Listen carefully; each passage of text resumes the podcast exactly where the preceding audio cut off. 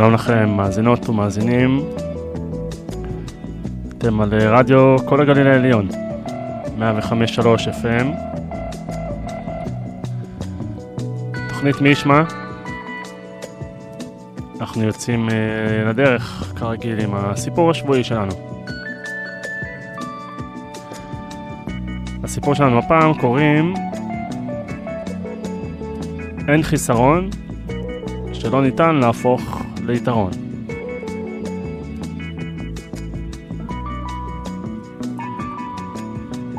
בת הטבח התלוננה בשיחה עם אביה על הקושי אשר בהתמודדות עם הבעיות בחיים. הטבח הובילה למטבח והראה לה שם שלושה סירים בהם רתחו מים. בסיר הראש... הראשון הוא שם גזר, בסיר השני הכניס ביצה, בסיר השלישי שפך גרגירי קפה. לאחר זמן מה, שלף הטבח את הגזר מן הסיר ושם אותו בצלחת. דרג את הביצה מן המים הרותחים והניח אותה בקערה. סינן את הקפה ומזג אותו בספר. הביט בביתו ושאל, מה את רואה יקירתי? הבת התקרבה לשולחן ובחנה את התוצרים. הגשר היה, הגזר היה רך ונמעך, היא קילפה את הביצה שהייתה קשה, הקפה העדיף ריח נפלא, וטעמו היה טוב ומענג. אמר הטבח, כך בני אדם שונים המתמודדים עם קושי זהה. המים הרותחים הם אותו מצב נתון עבור שלושת החומרים. הגזר שהגיע למים קשה, התרכך עד מאוד, וניתן עכשיו לפורר אותו בקלות. הביצה שהגיעה עדינה ונוזלית, תחת קליפתה הדקה, התקשתה כולה. פולי הקפה, לעומת זאת, הם ייחודיים. לאחר שהותם במים הרותחים, הם הפכו אותם למוצר משובח. לאיזה מהם את דומה, בתי היקרה? כאשר בעיות מגיעות למפתן דלתך, איך את מגיבה? כגזר שנראה חזק אך מאבד תכונותיו במצבי לחץ? כביצה בעלת אופי עדין, שמקשה את ליבה לאחר פיטורים, גירושים, מוות של קרוב? שנראית אותו דבר מבחוץ, אך ליבה ונשמתה התקשו עד מאוד? או אולי את פה לקפה, אשר תפקידו בחיים להפוך את המצב הכואב לדבר הטוב ביותר שניתן. הקפה מגיע לתכונותיו הטובות ביותר עת שהמים בשיא הרתיחה. בשביל להיות פול קפה, רק צריך לזכור כי לכל מה שקורה בחיים יש סיבה.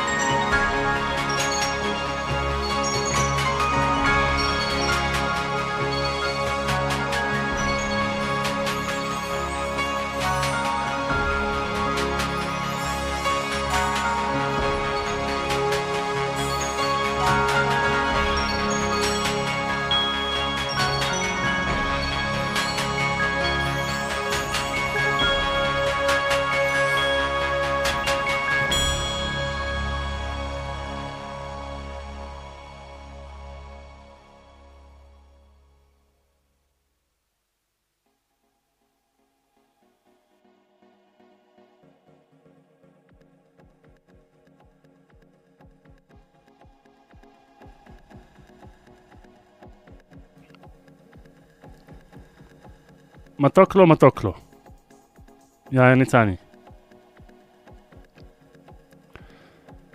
כמי שמקיים כבר שנים מערכות יחסים רציניות עם דיאטניות ומכוני כושר, הבנתי מזמן שהאויבים הגדולים ביותר שלי הם הסוכרים ועוזריהם. המתוק הוא אויב מר, ובעיקר משמין, לא בריא ועושה חורים בשיניים, אבל גם עושה נעים בפה ומשפר את מצב הרוח. בניגוד למאכלים מורכבים כמו צלי עגל או פצלצלי שלוט ברוטב יין אדום, שאתה לומד לאהוב כאדם מבוגר, קוביית שוקולד קטנה ומתוקה היא להיט חוצה קהלים, שסוחף גם תינוק בן יומו וגם קשיש בן 90 בלי, בלי שיניים. המתוקים, כפי שהם מכונים בפי כל, לא רק שלא עוזבים אותנו בשעות הקשות, הם משרתים אותנו במיוחד ברגעים הקשים. בעיתות דכדוך ובדידות.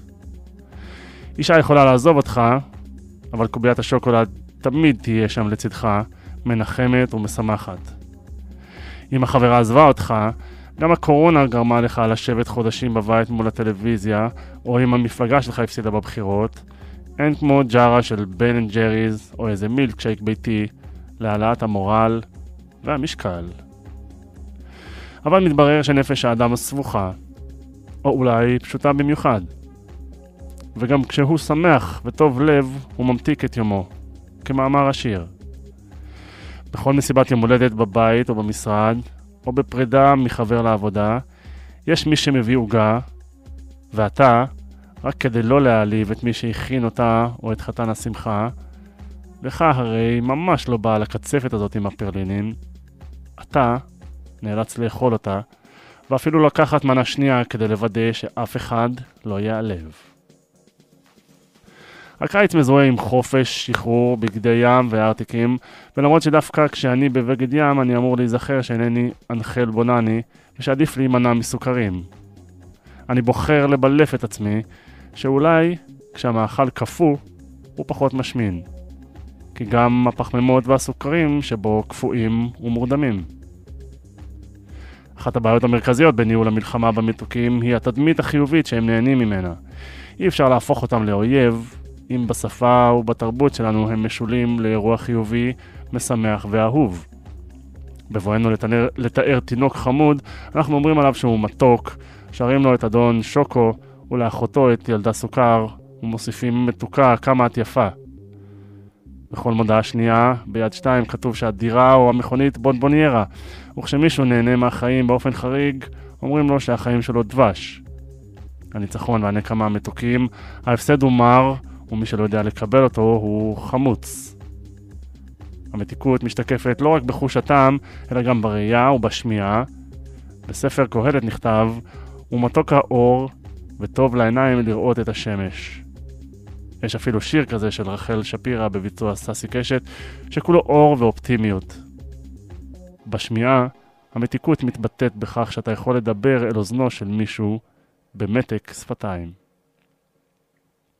החקלאות והמדע מחפשים כל הזמן תחליפים בריאים לטעם הממכר, אבל נכון להיום, התחליפים אמנם ממתיקים קפה או עוגה, אבל לא עושים את העבודה התדמיתית.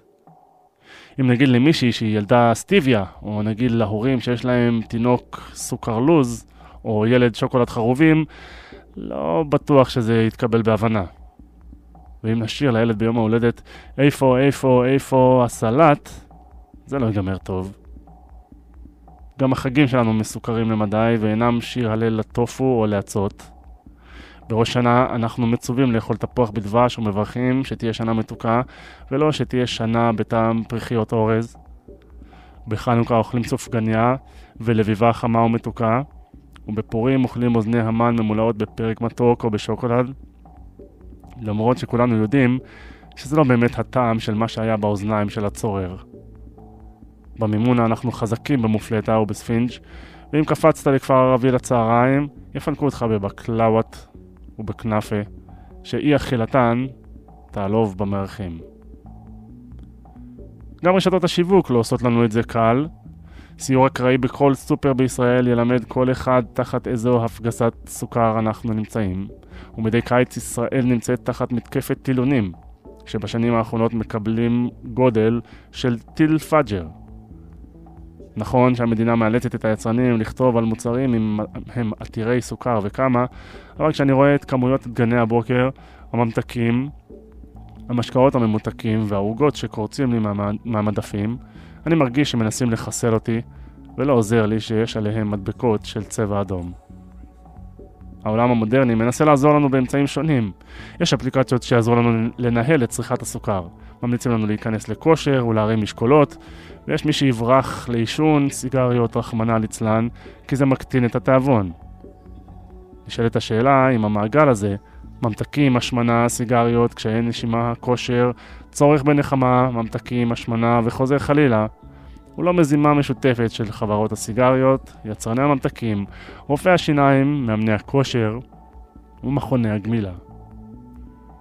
כולם אומרים לנו כמה העניין הזה מזיק לנו, אבל סומכים עלינו שלא נצא מהמעגל, אלא שבעוד שנה נחזור אליו ובגדול.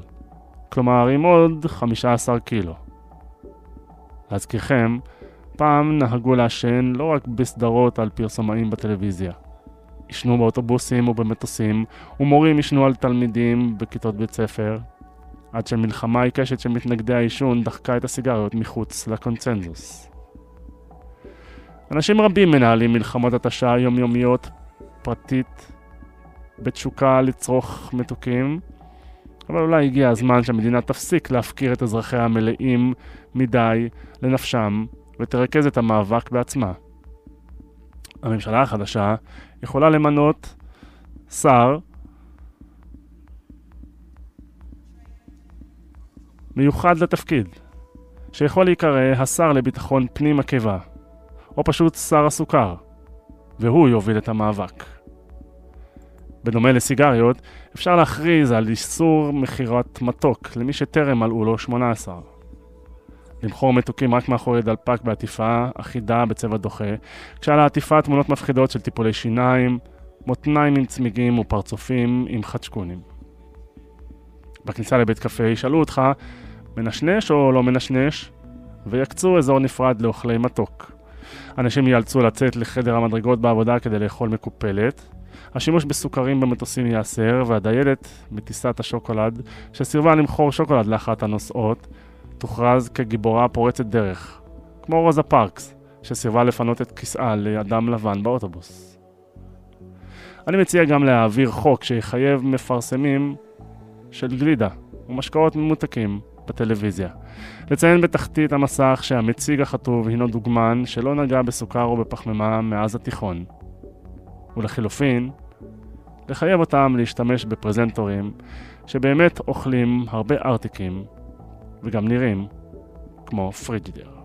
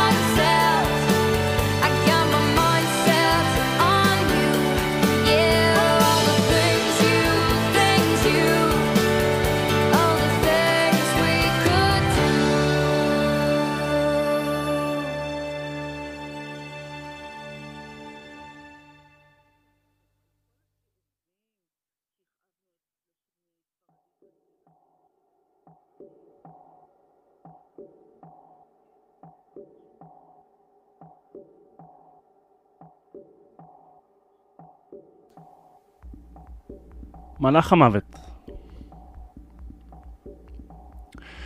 הכל החל במודעה בטיימס אנד מירור בבריסטול. דרושה אישה מכובדת לאימוץ ילדה קטנה. את המודעה פרסמה אבלינה מרמון, מלצרית בת 25. חודשיים קודם לכן, בינואר 1896, ילדה אבלינה את בתה דוריס, אבי התינוקת זנח אותן, והיא לא יכלה לשאת לבדה בהוצאות גידולה. לא נותרה לה ברירה, אלא לחפש לה בית מאמץ. כשסקרה אבלינה את המודעה שפרסמה בעיתון, נפל מבטה על מודעה אחרת, באותו העמוד. זוג נשוי, חסר ילדים, מבקש לאמץ ילד בריא, בבית כפרי נאה. התנאים? 10 לירות סטרלינג. משפחות מאמצות לא היו תופעה יוצאת דופן באנגליה הוויקטוריאנית. הריונות לא רצויים ועוני הולידו תעשיית אימוץ של ממש. ואלפי ילדים לא חוקיים נמסרו בסתר למשפחות שפתחו את ליבן. אמו של הילד הלא רצוי הייתה משלמת תמורת האימוץ בתשלום חד פעמי או בתשלומים חודשיים ומסירה מעליה את אות הקלון של אם לילד שנולד מחוץ לנישואים. אבלינה, בלונדינית מלאת חיים, קראה את המודעה והרגישה שסוף סוף התמזל מזלה. מיד כתבה לאישה, מרת הרדינג מרחוב אוקספורד בעיר רדינג, וביקשה פרטים נוספים. התשובה הגיעה מיד. אשמח מאוד אם תהיה לי תינוקת קטנה יקרה, תינוקת שאוכל לגדל בעצמי ושתהיה שלי, כתבה מרת הרדינג. היא גם הוסיפה מעט פרטים על אהבתה לילדים. אנחנו אנשים פשוטים, ביתיים, ומצבנו טוב למדי. לא בגלל הכסף אני רוצה בילד, אלא בשביל החברה והחום המשפחתי. אני ובעלי אוהבים מאוד ילדים. אין לי ילדים משלי, הילד שנאמץ יזכה בבית טוב ובאהבת אם. אבלינה הייתה מאושרת מן התשובה הזאת. היא הייתה המענה לכל תפילותיה. מרת הרדינג גם תיארה את המקום המקסים שהיא ובעלה גרים בו.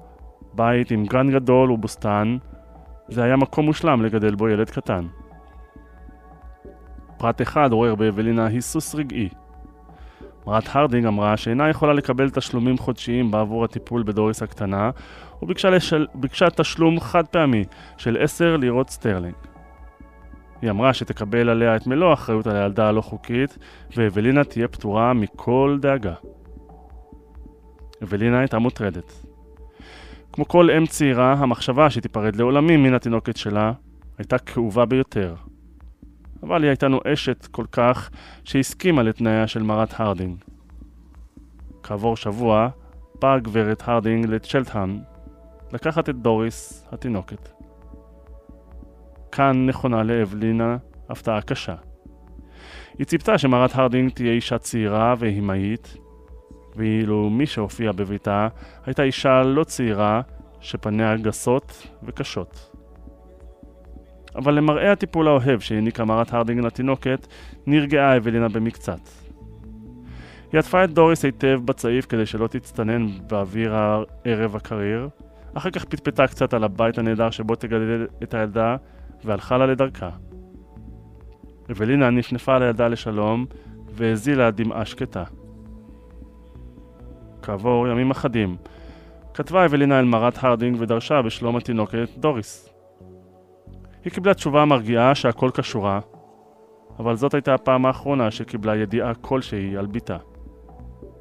אף אחד מהמכתבים ששלחה לאחר מכן לא זכה למענה, ולא בכדי. התינוקת דוריס מתה. רק זמן רב לאחר מכן נודע הסיפור המזוויע שעורר שאט נפש ברחבי בריטניה הוויקטוריאנית והיכה אותה בהלם. מרת הרדינג לא הייתה מי שטענה שהיא. שמה האמיתי היה אמליה דייר. בתואנה שהיא אם מאמצת, הייתה לוקחת לביתה תינוקות לא חוקיים, תמורת תשלום נכבד, ואחר כך רוצחת אותם. אמליה דייר לא לקחה את דוריס התינוקת אל ביתה שברדינג כמו שהבטיחה. היא נסעה הישר למיו רוד שבווילסדן, שם גרה ביתה. בחדר שבקומה השנייה הוציאה סרט קישוט לבן מתוך קופסה, כרכה אותו בחוזקה סביב צווארה של דוריס וחנקה אותה לאט.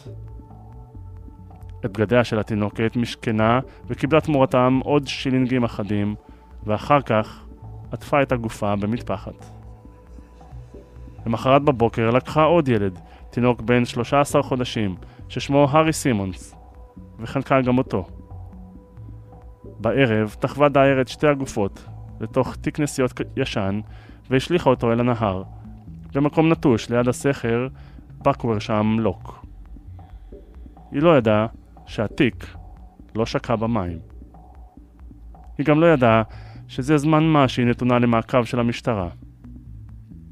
ימים אחדים לפני שרצחה את התינוקת דוריס, משתה המשטרה חבילה מתוך התמזה, ליד רדינג, ובתוכה נמצאו שרידי גופת תינוק.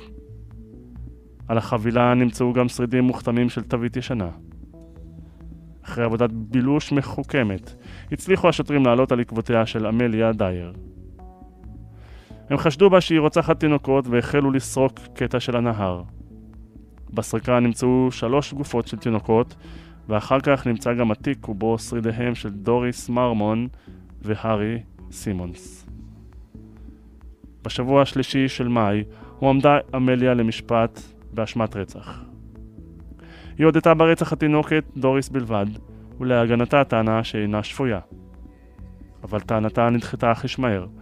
לחבר המושבעים לא נדרשו אלא ארבע דקות וחצי של דיון כדי להרשיע אותה, ושבועיים לאחר מכן הוצאה אמליה להורג בתלייה. בתה לא הועמדה כלל לדין לפליאתם של רבים. המשטרה לא הצליחה לברר כמה תינוקות נוספים רצחה אמליה, אבל האוסף הגדול של בגדי תינוקות ומכתבים שנמצאו בביתה העיד שרצחה עוד רבים. היו שסברו שרצחה יותר מ-400 תינוקות, ובכך הייתה לרוצחת הפוריה ביותר בהיסטוריה.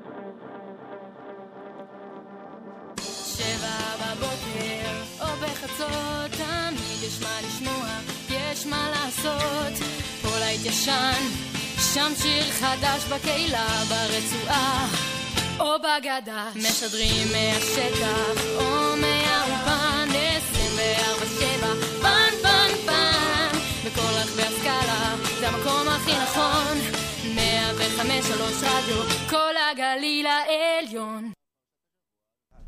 105 FM, המוזיקה הכי טובה ברדיו.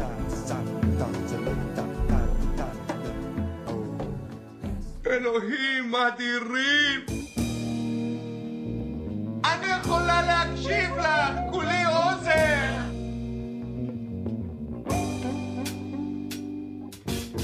מוזמנים להדליק את האוזניים ולצאת לטיול מוזיקלי. קטעים מקרוב ומרחוק, מהיום ומפעם, הרבה מהשוליים וקצת מהאמצע. מזל אוזניים עם עידית גרשוני. כל יום שלישי בארבע ברדיו כל הגליל העליון.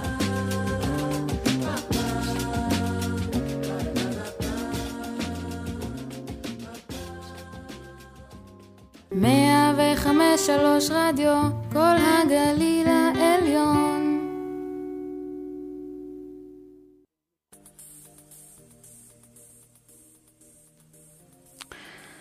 חזרתם אלינו לרדיו כל הגליל העליון, 105.3 FM. אם אתם רוצים uh, להגיב, להעיר, כל מה שעולה בראשכם, אז יש לנו מספר לוואטסאפ, רק להודעות.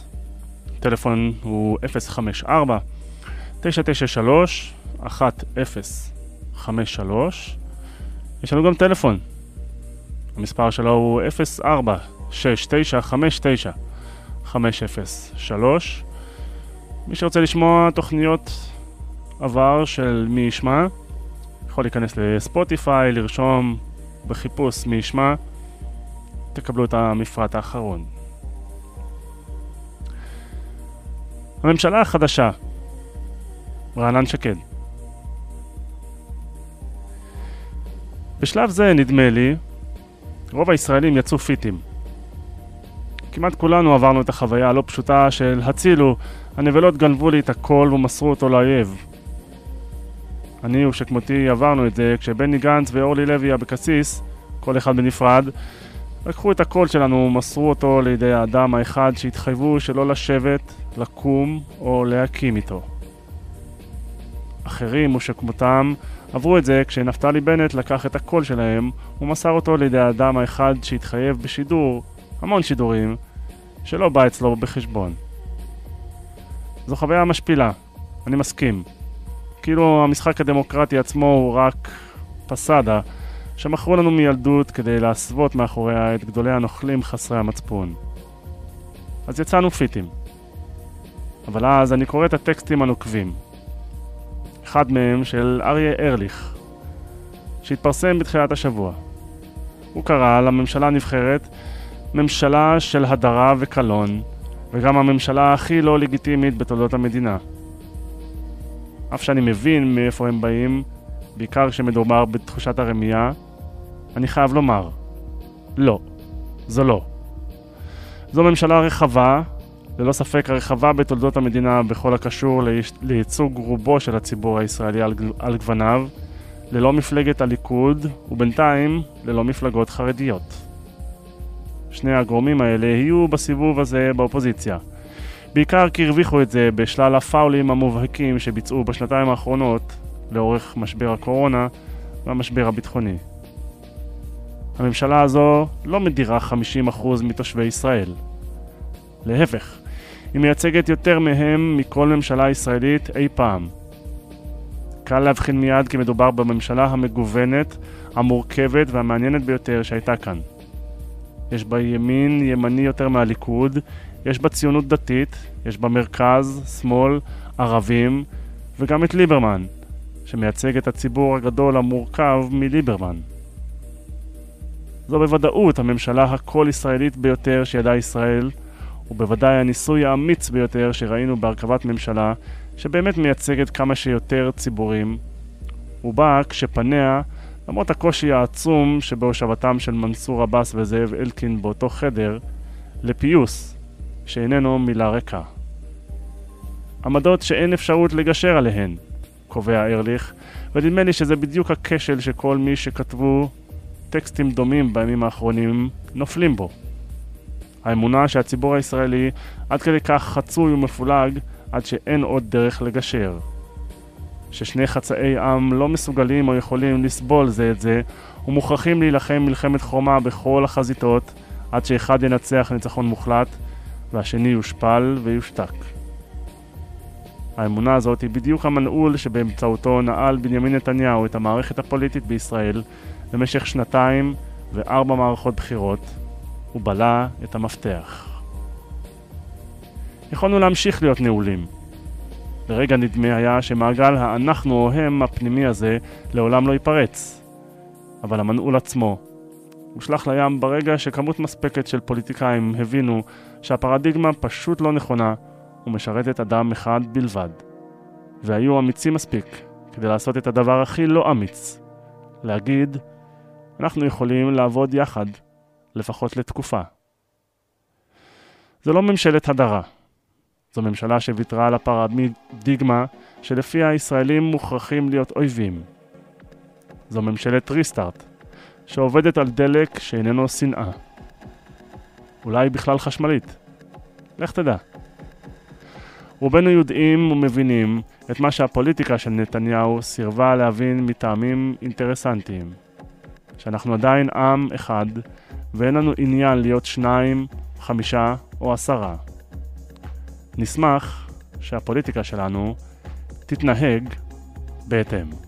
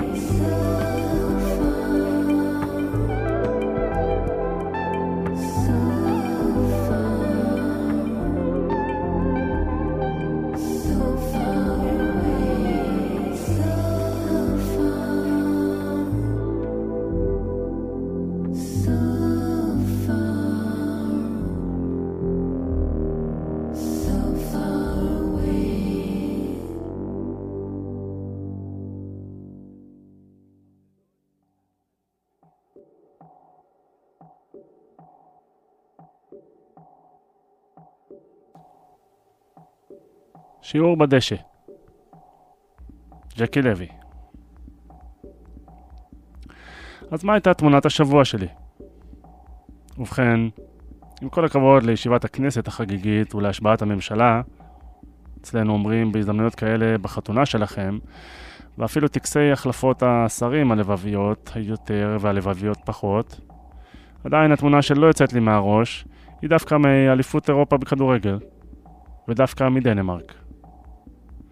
השחקנים של הנבחרת הדנית עומדים בחומה אנושית, מחובקים, מתייפחים, חלק מבועטים, כמה ממלמלים תפילה, סביב חברם, כריסטיאן אריקסן, שהתמוטט פתאום על הדשא, ודואגים לכך שהצוות הרפואי יוכל להתרכז במאמצים להציל את חייו, ובאותה עת גם מצילים את כבודו ופרטיותו, וטורחים להגן עליו מפני תאוות החיטוט והנבירה בצרות של אחרים, שהיא, בואו נודה, לא כבוד גדול לטבע האדם. די מבאס שצריך ללכת עד דנמרק, או דווקא לתחום הכדורגל, כדי להבהיר את הנקודה הזאת. כך נראית אנושיות. כך נראית החברות, החברות, שמגיעה לכל אחד מאיתנו. אשתי, אם הדברים עדיין לא ברורים לחלק מהקוראים, לא מבינה גדולה בכדורגל. אבל היא חכמה ומהירה ממני, וזה לקח לה כמה שניות להעיר לי שבדיוק כך הייתה אמורה להיראות טבעת ההגנה החברית של שני ישראלים שהיו זקוקים לה לאחרונה. אחד ששרד ואחד שלא. הילד שניצל מאסון הרכבל באיטליה, והקצין הישראלי שמת בכלא. לא יודע מה איתכם, אני באופן אישי הייתי מוותר בשני המקרים על 90% מהמידע האישי שהורעף עלינו. מידע שאינו נחוץ לנו, לא להם ובעיקר לא למשפחות. הייתי שמח לראות חבורה של אנשים טובים שפשוט יקיפו בחומה טבעתית את הדרמה האנושית שבפנים ויגידו עד כאן. כל עוד שיחקנו, היה כאן שואו והיו קהל ומצלמות. עכשיו זה לא משחק. עכשיו זה לא שלכם. יודעים מה? הייתי קורא לזה מבצע שומר החומות. מעולם לא הייתי מאמן כדורגל וגם לא שחקן. אם לא סופרים את תפקידי הבלתי נשכח כליברו של אימפריית הקט רגל אליצור בית רימון, שכיכבה באופן קבוע במקום האחרון בליגת הקט רגל של הגליל התחתון. גם כאוהד לא הצטיינתי מעולם. ואת רוב המידע על הרכבים ותוצאות אספתי בעיקר מהעיתונים. ובכל זאת, תמיד אהבתי כדורגל, ובעיקר תמיד האמנתי שהמשחק הזה הוא ככל הנראה המשחק המושלם. בעיקר לנוכח העובדה שאין עוד משחק שאפשר להוציא ממנו כל כך הרבה מטאפורות ודוגמאות שימושיות. הנה למשל כל העניין הזה עם צדק. האם אנחנו אוהבים לנצח בדרכים שאינן כשרות לגמרי? האם זה אכפת לנו בכלל? ובכן התשובה הפשוטה היא שבני אדם בעיקר אוהבים לנצח. כשאדם מפסיד, הוא נוטה לפתח רגישות יתר פתאומית לשמירה על הכללים. נניח, אם לקבוצה היריבה פסלו גול, אנחנו שוכחים מזה בתוך דקה. זה לא קרה מעולם. אבל אם השופט קיפח אותך, אם זה אתה שנוצחת בגניבה, טוב, במקרה הזה אתה עשוי להרגיש שהארץ מתמוטטת ולגרור איתך את האירוע עשרות שנים. או למשל, כל הדרמה הרועשת סביב העניין המכונה פנדל. מדי פעם מוכשל שחקן ברחבת ה-16 של הקבוצה היריבה ונופל על הדשא. לפעמים ההכשלה ברורה כמו אגרוף לפנים, לפעמים מדובר באירוע שאפילו מז"פ יתקשו לפענח. אבל בכל המקרים, ברור או לא, ברגע שהשופט שורק ומצביע על הנקודה הלבנה, מתחיל להתלהט ויכוח. שחקנים מתרעמים וניגשים לשופט, הם חשים שנעשה להם עוול, הם מאשימים אותו בעיוורון, בחובבנות, באי צדק, ומה לא. לפעמים יש שם גם תנועה מאיימת או מחוות בוז. לעתים השופט חושב שהוויכוח עבר את הגבול והוא שולף כרטיס. לרוב הוא מבין שזה פשוט חלק מהמשחק, אבל הוא אף פעם לא מבטל את הפנדל. אני לפחות לא זכיתי לראות מקרה אחד שבו שחקן פער את פיו בתדהמה, פחר את ידיו ונשבע בקבר של האימא שלו, או הצביע לעבר זירת האירוע כאילו הוא מוכיח בזה משהו, והשופט הקשיב ואמר, ככה? זה טיעון מעניין. אני חושב שהצדק איתכם. הפנדל באמת לא מוצדק. אני באמת מנוול, ואימא שלי, כמו שטוענים אלפי האוהדים שלכם, אכן עוסקת, מה לעשות, במקצוע העתיק בעולם. לא. מצטער, זה לא קורה, וזה לא יקרה. למרות שאני מניח שלאמיתי, אביעד פורליס, יש דוגמה כלשהי משנות החמישים בליגה של גינאה המשוונית. יודעים מה? מעולם גם לא שמעתי על נהג שנסע במכוניתו בשבת, ואחרי שמפגינים חרדים צעקו לו שבס, הוא עצר, הרהר לרגע ואמר, וואלה, נכון, שבת היום. שבת.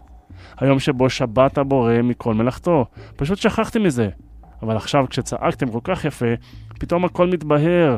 שבת, תרומתו הגדולה של התנ"ך לאנושות. מה לעזאזל אני עושה כאן מול ההגה?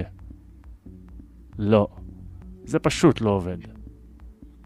ולמה אני מזכיר דברים כל כך מובנים מאליהם? כי אני באמת מתקשה להבין את חברי הכנסת שלא הפסיקו לצעוק בעת שראש הממשלה החדש ניסה לשאת את נאומו. כשהם ש... זעקו שקרן, שקרן, נוכל, נוכל, הם לא הגיבו למשהו ספציפי שנאמר. מי בכלל הקשיב? זו הייתה תגובתם למציאות.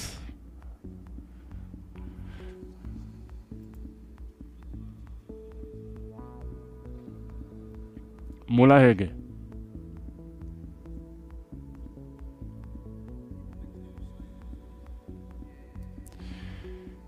תגובה שהיא לגמרי אנושית. מאוד לגיטימית כמובן, אבל במחילה, לא כל כך אינטליגנטית. וכי מה? אם תגידו שוב שקרן, גועל נפש או נוכל, מישהו בעולם ישנה את דעתו? והאם אתם אי פעם שיניתם את דעתכם או ויתרתם על יתרון רק כי הטיחו בהם מילים כמו שקרנים או מושחתים, וגם אז, בואו נודה, הייתה שם מידה מסוימת של צדק? האם גם בשבתכם כמחנה המנצח הייתם כל כך רגישים לשמירה האבירית על הכללים? לא כל כך, נכון?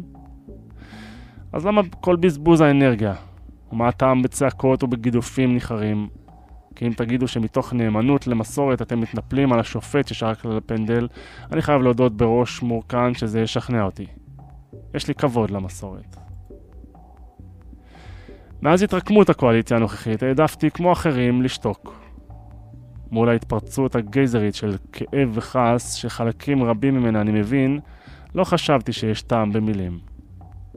ועכשיו, כשהושבעה הממשלה שאין לי אשליות לגביה, אבל אני מברך על הקמתה ומאחל לה הצלחה, אני רוצה לומר תודה. תודה לכועסים, תודה למקללים. בזכותכם אני מבין את המפאיניקים. לראשונה בחיי אני מצליח לסדר בראש את המסתמה האינסופית שבה הם ליוו, וחלקם עדיין מלווים, את העובדה שהשלטון נלקח מהם אי אז. במשך שנים בזתי לכך. לא הייתה לי מילה אחת של אמפתיה. והנה עכשיו, אני רואה את זה לנגד עיניי, ואני מתחיל להבין. כולנו דמוקרטים וכולנו תאורטית בעד המשחק הבריא של חילופי שלטון. ולא היינו רוצים לחיות יום אחד במדינה רודנית ששליט נצחי עומד בראשה וחילופי שלטון הם חד קרן. אבל כשזה ממש קורה, כשזה קורה לך, זה מאיים ומטלטל מוסדי ארץ. ומפחיד מאוד מאוד.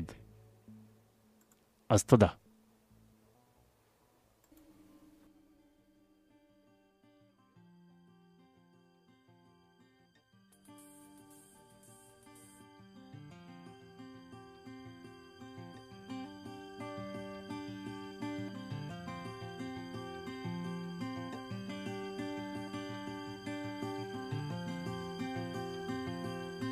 Energy from every pore. Make what you will.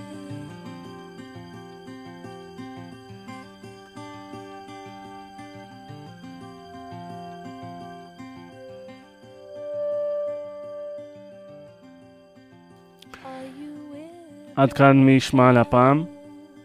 אני מקווה שנהנתם, למרות הקיטויים.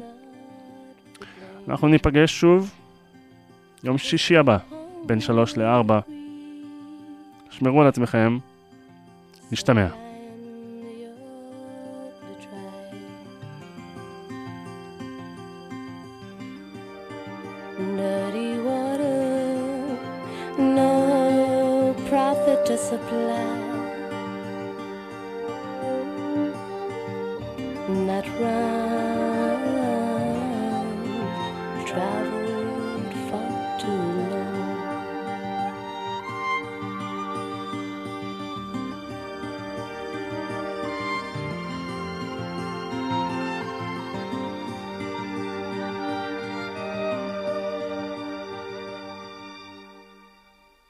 In every direction you turn, touch fire and burn to earn self recognition over all preoccupy your nonsense.